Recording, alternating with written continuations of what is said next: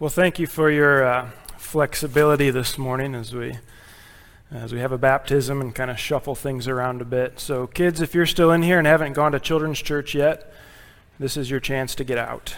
And adults, adults, you are stuck. So. Yeah, there's, there's, a lot of noteworthy things today, I guess. Uh, as I said, baptism, we get, a, we get to celebrate uh, Michael Franks taking that step this morning, uh, being baptized, him making his public profession of, of faith uh, and obedience to God. Um, as was said, uh, you know, happy Father's Day as well to, uh, to all the dads. And, and then finally, today is, is the, is the official first day of summer. It's been 90, it feels like, for a long time, so it seems like summer's been here. But today it actually kicks off. Um, it's the summer solstice today, kind of marks that, that season uh, that, that for some is filled with many days, you know, swimming in the pool. Not too many better days, too many better ways to cool off on a hot day than, than taking a, a dip in the pool. And I was thinking about that. It, it, reminds me of a game that, that my friends and I used to play growing up uh, because we were young boys and, and just seeking an outlet for the competitive spirit that we all had. Uh, a swim in the pool would, would sometimes include a competition to see who could hold their breath underwater the longest. Uh, you've probably done this at some point in your life, too. Um, you know, everyone goes under at once, and then the last person to, to break to the surface, of course, is the winner. Um, now, I imagine that we usually didn't make it much past one minute in that type of game, although it always felt way longer than that. I mean, I, I remember timing it sometimes.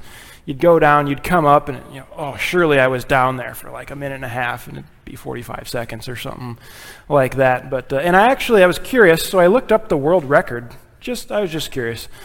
And it was actually broken uh, uh, just a few months ago. Almost 25 minutes.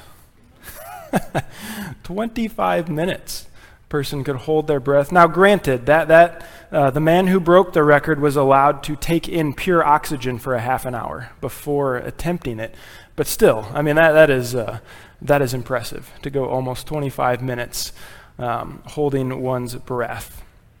But even though that, that even though that's the record, nearly 25 minutes, there's one thing that, that is quite clear to all of us from a very early age. We need to breathe in order to live. I mean, it's just inherent. We just know that. There's no life for us apart from breathing. And, and, and, again, there's nothing groundbreaking in that statement, right? But, but that's the reality that stands at the heart of our topic this morning as we talk about the breath of life.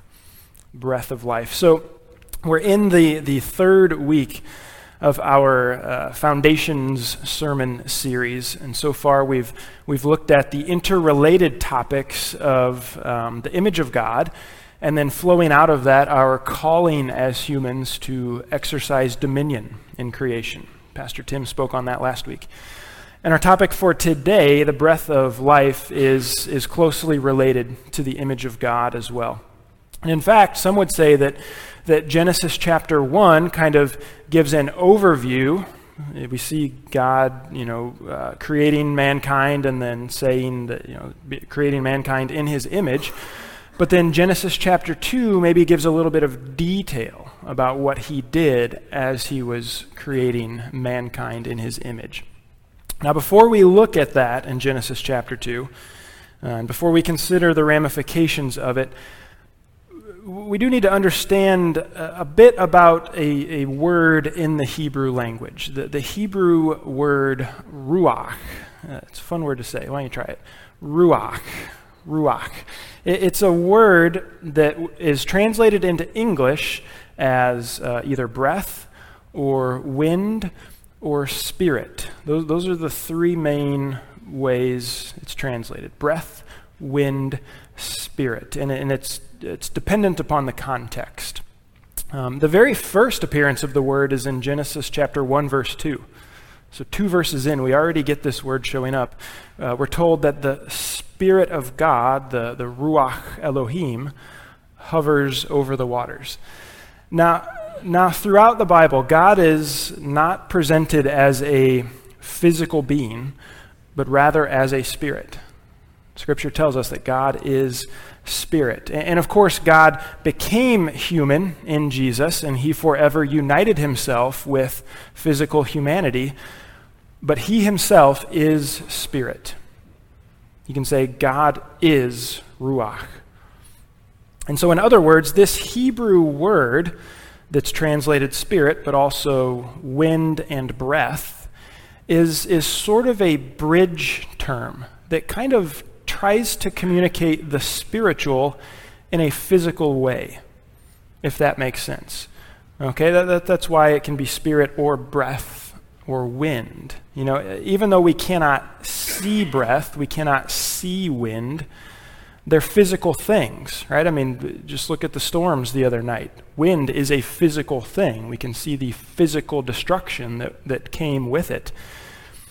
We might even think of breath and wind as the least physical that a physical thing could be. Right? We know it's physical, but you can't see it, you can't grab it, right? But but yet it's physical. And and I think that's why it's a good way to think about ruach, a good way to think about God as spirit. Right? And, and, and this, you know, that the, the, the concept continues in the New Testament as well in the Greek. The Greek word is pneuma, primarily translated as spirit, but, but I mean, even in the English, things like pneumatic, you know, that, that refers to something powered by wind or powered by compressed air. So there's this concept throughout the Bible that, that wind, breath, and spirit are very closely related terms, coming from the same Hebrew and Greek words. And then we get to places like John chapter 3, where, where Jesus is having a discussion with a Pharisee named Nicodemus. And in that discussion, Jesus tells him that he needs to be born again in order to enter the kingdom of God. And, and Jesus goes on to say that being born again means being born of the Spirit, being born of Spirit. And he gives this analogy. He says, The wind blows where it wishes. You hear its sound, but you don't know where it comes from or where it goes so it is with everyone born of the Spirit. And, and so you can, you can see, you can hear in there how Jesus is using wind to convey something about God.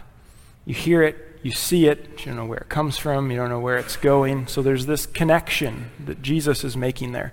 And, and there's other times in the Bible, too, that, that we encounter the English word breath or wind, and we ought to have our antenna up for kind of this potential deeper meaning. So when Jesus says you can, you can hear the wind, but you can't tell where it's come from or where it's going, he's talking about wind, but he's not really talking about wind. He's talking about God. He's talking about God as spirit. And, and there's other places. Um, Exodus 14, for example. There's a strong wind that parts the waters of the Red Sea for God's people to walk through. I have no doubt that it was a physical wind blowing there, but that's not just the wind that's being talked about. That's God Himself parting the waters of the Red Sea. In Psalm chapter 1, the, the wicked are referred to as chaff that the wind drives away.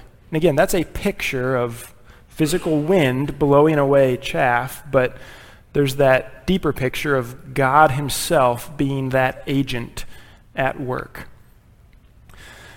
So, so kind of with all that being said, you know, understanding this interplay eh, with this Hebrew word, ruach, and, and the physical and the spiritual of it, let's look at Genesis chapter 2, verse 7, and kind of see an additional picture of God's working in creating mankind.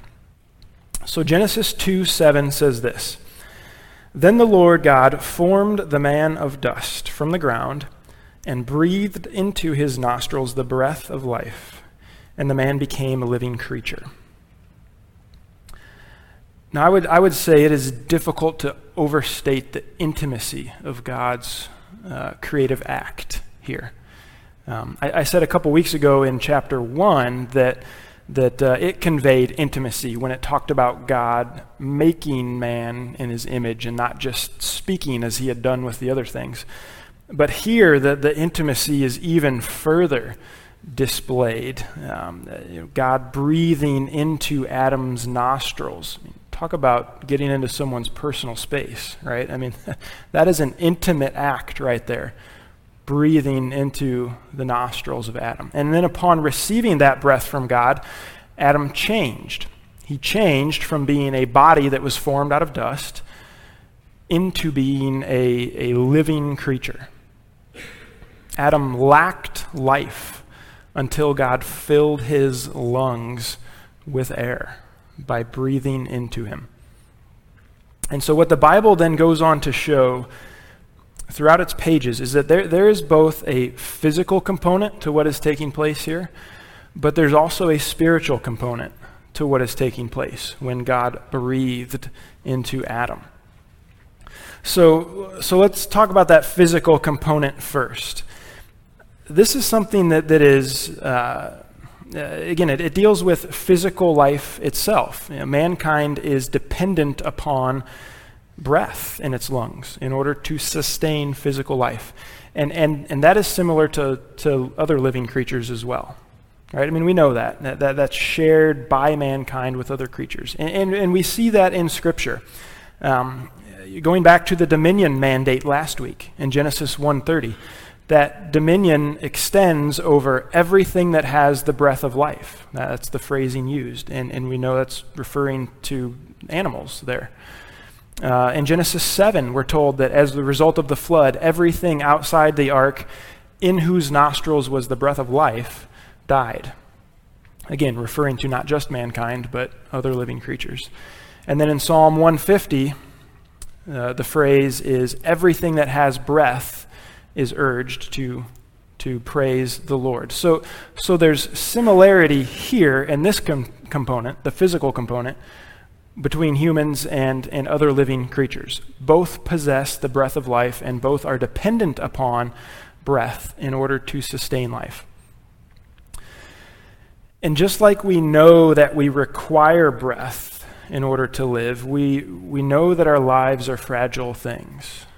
I mean, we know that. Uh, we're, we're reminded of that at, times, especially. To, to end someone's life really is not a complex thing. And I'm not trying to make light of that, just pointing out it's not. All, all that's required is to remove a person's ability to breathe. That's all you have to do. We are dependent upon breath in our lungs in order to live. And in our regular breathing, I mean, we, we've all been breathing since we sat down, but, but since we were born, right? We've all been breathing. But even since you sat down in here this morning, you, you probably haven't thought about it until we started talking about it. The fact that you've been breathing this whole time. It's typically an unconscious um, uh, thing that we do, but it's absolutely necessary. And, and, and uh, it, it's spoken of that way in the Bible. In Job chapter 27, Job says that, that uh, as long as breath is in him, he will not speak falsehood in that statement is a recognition by Job that his breath can be taken away. He says, As long as I have it, I'm not going to, to speak falsehood. Uh, later on in Job, uh, one of his friends, Elihu, in chapter 33, he rightly proclaims that it is the breath of the Almighty that gives him life. So, so he's even more explicitly stating that he is dependent upon God for his breath and, and, and for his life you know, the, the fact that our lungs are filled with breath from God as a gift from God ought to keep us uh, rightly humble and, and rightly focused upon our dependency upon God. And, and I, as I was thinking about this, I, I, I went to uh, the story in Luke chapter 13 that Jesus tells about uh, the rich fool.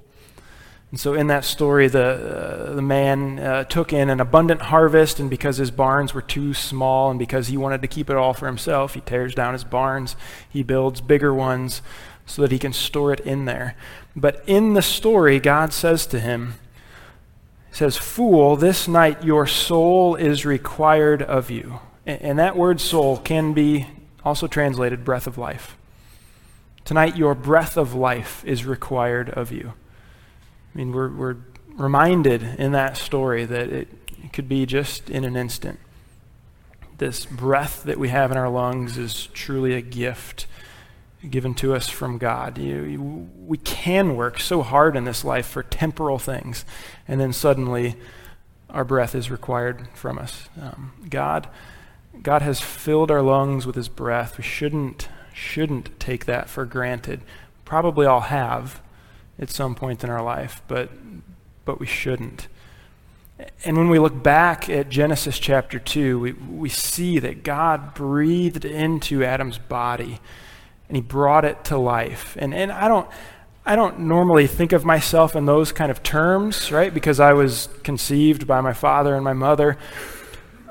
But God's breath, his, his breath of life, is no less present in my lungs than it was in Adam's. Even though there's this picture for Adam here, the same applies to me and, and applies to you as well. It's a gift to me and it's a gift to you just as much as it was to Adam. This breath of life. So there's, there, there's no question that, that God breathing life into Adam, into mankind, has a physical component to it. It pertains to our physical life. But there's also the spiritual component of what's taking place here. And, and this is the component that differs from all the other creatures. Physical component we share with creatures. The spiritual component we are, we are unique. And, and the differentiation between the two, between the physical and the spiritual, I think is, is uh, clearly seen in Ezekiel chapter 37. So I, I would encourage you to go ahead and turn there in your Bibles to Ezekiel chapter 37. Uh, in the Pew Bibles, it'd be page 724. So, the first 14 verses of Ezekiel 37, it's the story that we've probably heard before the Valley of Dry Bones. This incredible picture that God gave to Ezekiel. So, so Ezekiel lived during the time in which the Babylonians had invaded Jerusalem. They had taken many Jews into exile, and they had burned the city, and they'd burned the temple. God's people naturally wondered whether that was it for them, whether they'd blown it for good. I mean, the city was a smoldering heap, they'd been taken away. What is there any hope? What comes next? And God responds to that thought by giving Ezekiel a vision in chapter 37. So follow along with me in uh, starting in verse 1 of Ezekiel 37. The hand of the Lord was upon me, and he brought me out in the spirit of the Lord and set me down in the middle of the valley. It was full of bones. And he led me around among them, and behold, there were very many on the surface of the valley, and behold, they were very dry. And he said to me, Son of man, can these bones live? I answered, O Lord God, you know. Then he said to me, Prophesy over these bones, and say to them, O dry bones, hear the word of the Lord. Thus says the Lord God to these bones Behold, I will cause breath to enter you, and you shall live. And I will lay sinews upon you, and will cause flesh to come upon you, and cover you with skin, and put breath in you, and you shall live, and you shall know that I am the Lord. So I prophesied, as I was commanded. And as I prophesied, there was a sound. And behold, a rattling and the bones came together, bone to its bone. And I looked, and behold, there were sinews on them, and flesh had come upon them, and skin had covered them, but there was no breath in them. Then he said to me, Prophesy to the breath, prophesy, Son of Man, and say to the breath, Thus says the Lord God, Come from the four winds, O breath, and breathe on these slain, that they may live. So I prophesied as he commanded me, and the breath came into them, and they lived and stood on their feet, an exceedingly great army. There's all kinds of parallels here with Genesis chapter 2, right? I mean, we, we can, we can hear them. God brought the bones together, and he shaped them into bodies, but those bodies possessed no life apart from breath.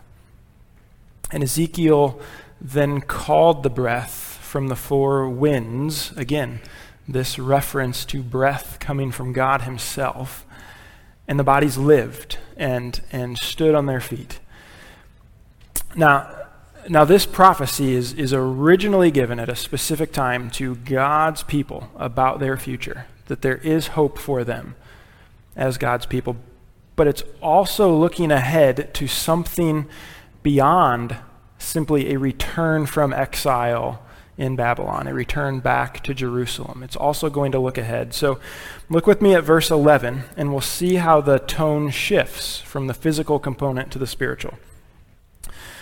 Verse 11 Then he said to me, Son of man, these bones are the whole house of Israel. Behold, they say, Our bones are dried up, and our hope is lost. We are indeed cut off. Therefore prophesy and say to them, Thus says the Lord God Behold, I will open your graves and raise you from your graves, O my people, and I will bring you into the land of Israel. And you shall know that I am the Lord when I open your graves and raise you from your graves, O my people. And here it is. And I will put my spirit within you, and you shall live. And I will place you in your own land. Then you shall know that I am the Lord. I have spoken, and I will do it, declares the Lord. So, more than just the physical breath of life being in God's people, he promised that his spirit, he himself, would be in them. So, not only would the people possess physical life, but they would possess spiritual life as well. God promised himself to them. And, and the prophet Joel spoke about this same thing in Joel chapter 2. So it goes Ezekiel, Daniel, Hosea, and then Joel. In Joel 2:28 it says this, and it shall come to pass afterward that I will pour out my spirit on all flesh. Your sons and your daughters will prophesy. Your old men shall dream dreams, and your young men shall see visions. Even on the male and female servants in those days I will pour out my spirit. And we know that the, the focal point of that prophecy is the pouring out of the Spirit because it starts with that and it ends with that. God promising that He will not give not just the breath of physical life, but pour out His Spirit upon His people. God's purpose in creating mankind was not simply to create creatures that, that lived and breathed and kind of acted like Him every once in a while. Uh, his purpose was to create a creature which possessed His image and with whom He dwelled, in whom He dwelled. That was His purpose in creating mankind. But sin got in the way of that, didn't it? Uh, mankind rebelled against God's purpose. Mankind tried to be his own God. But God didn't give up. J- just like there was hope for that valley of dry bones to not just live and breathe, but be indwelt by God Himself, there's hope for all people. And that's where Jesus enters the picture. As I said earlier, God who is spirit, fully united himself with physical humanity by becoming human. And so Jesus came to earth, he lived a human life, and was himself indwelled by the Holy Spirit. We get that picture at his baptism, the Spirit coming and, and, and resting upon him. But Jesus didn't come simply to live a spirit filled life, he came to sacrifice his life that sin might be defeated in us. And so Jesus was arrested and tried and crucified upon the cross. And, and Luke records for us the final moments of Jesus' life. And I'll read this out of Luke 23. And, and just hear these words in light of the conversation that we've been having here. Luke 23 44. It was now about the sixth hour, and there was darkness over the whole land until the ninth hour, while the sun's light failed and the curtain of the temple was torn in two. Then Jesus, calling out with a loud voice, said, Father, into your hands I commit my spirit. And having said this, he breathed his last. Jesus literally, literally gave up the physical breath of life within him so that you and I might have spiritual life. And of course, what accompanies that spiritual life is the indwelling of the Holy Spirit within us. He literally breathed his last physically that we might breathe our first spiritually. That's what's taking place on the cross here. And, and both Luke and John make clear connections to this new reality. In John chapter 20, verse 22 the, the just resurrected jesus went to meet with his disciples and so upon entering the room even though the door was locked, which is another story for another day. Jesus enters the room and he proclaims peace to them, and, and this is what John writes. And when Jesus had said this, he breathed on them and said to them, Receive the Holy Spirit. I mean, th- there's a lot going on there. The fact that Jesus is physically breathing again speaks to the resurrection. But his breathing on his disciples takes us right back to Genesis chapter 2, where God breathed into Adam, gave him physical life. Well, here, the focus is upon the spiritual component. So, in addition to the breath of life in their physical lungs, now the disciples possess the Spirit of God in their souls. Jesus breathed on them that they might receive the Holy Spirit. And, and Luke then draws on this reality in Acts chapter 2. And we read that earlier in the service the giving of the Holy Spirit on the day of Pentecost. Uh, there was this rushing of wind that filled the room uh, where the believers had gathered, and tongues of fire appeared and rested on each of them, and they were filled with the Holy Spirit, began to speak other languages. And even in that, there's a whole connection between breathing and speaking, which we're not even going to get into this morning. It takes breath to speak. And then, upon witnessing and participating in the event, Peter gets up later in the day and he speaks to the crowd and he makes reference to that passage back in Joel that we read that God's Spirit would be poured out upon his people.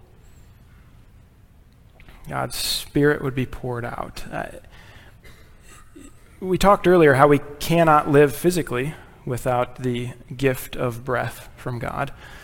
Uh, the spiritual component of this reminds us that we cannot live spiritually without the Holy Spirit indwelling us. Just as breath is necessary for physical life, the Holy Spirit is necessary for spiritual life. So, uh, again, we can no more give ourselves our first spiritual breath, if you will, than we can give ourselves our first spiritual our, our first physical breath. It, it, they're both a gift from God. It's all because of God's work of breathing upon us. We simply receive it. We receive it physically, we receive it spiritually as well.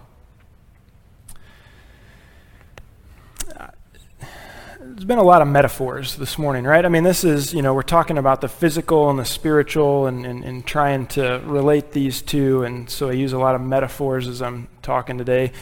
In a, in a sense, we have to in order to grasp the breadth and depth of, of this topic. But, but I wanted to end by trying to hit pause on the metaphors and, and just speak a little bit more concretely about this whole topic.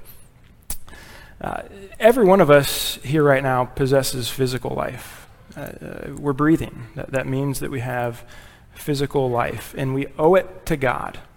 Whether we realize it or not, we, we owe it to God. There's no way around that.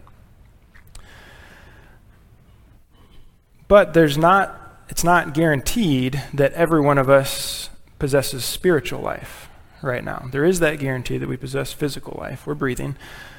But there's not the guarantee that we possess spiritual life. That's only given to us as we accept God into our life. We accept who He is, we accept who we are according to what He has revealed uh, to us about ourselves, about our sinfulness. Um, we accept His gift of salvation through His death on the cross for our sins. And when we do that, when we accept Him, that's when the Holy Spirit quite literally dwells within us and fills us. The Holy Spirit literally, not figuratively or metaphorically, Spirit literally dwells within us. And then from that moment onward, we are alive, not just physically, but we are alive spiritually as well. Uh, and, and really, that's what we're celebrating in baptism this morning with, with Michael's life. We are celebrating that reality. He, he's publicly proclaiming that what I just described is true in his life. His, his physical baptism is also a symbol of the spiritual baptism of the Holy Spirit that he has received. God's Spirit dwells within him, just as he dwells within each one of us who have received him, who have welcomed him into our lives. Um, the breath of life is, is a gift from God, physically and spiritually both. It is a gift from God, and it's through His breath, it's through His Spirit that we receive not just physical life, but spiritual life as well. It's, uh, it, it's incredible to me that God can, God who is spirit, can even find a way to relate to us as physical beings, and He has. And and this this breath of life, wind, breath, spirit, you know this topic all working together, I think, stretches our minds a little bit and helps us to understand this interplay between the physical and the spiritual. And at the end of the day, it all relies on who God is, it all relies on God giving of Himself to us, physically, spiritually, both equally. Would you stand with me? Let's give thanks to God for this, and then we're going to respond through uh, singing songs of worship to Him. God, as we stand here this morning breathing, we thank you. We thank you for this gift that you've given to us. And we don't know how long we'll be physically breathing. But God, help us to not take that for granted. Help us to uh, live each day uh, as you would call us to. To take this breath of life within us and to give you glory as a result. And the spiritual side of that as well, we also give you praise for. God, we thank you that we can stand here alive, not just physically, but, but also spiritually. And we thank you that once the physical breath leaves our lungs, the spiritual breath is, is remaining for eternity. God, that we are alive in you spiritually, never, never to die. And we praise you for that. We praise you for the hope that that brings. Praise you for that promise in our lives. We praise you for the, the display of power that that is within us. So, God, we thank you for your breath. Just as you breathed into Adam, we thank you that you have breathed into us as well. So we give you the glory this morning. It's in your name that we pray. Amen.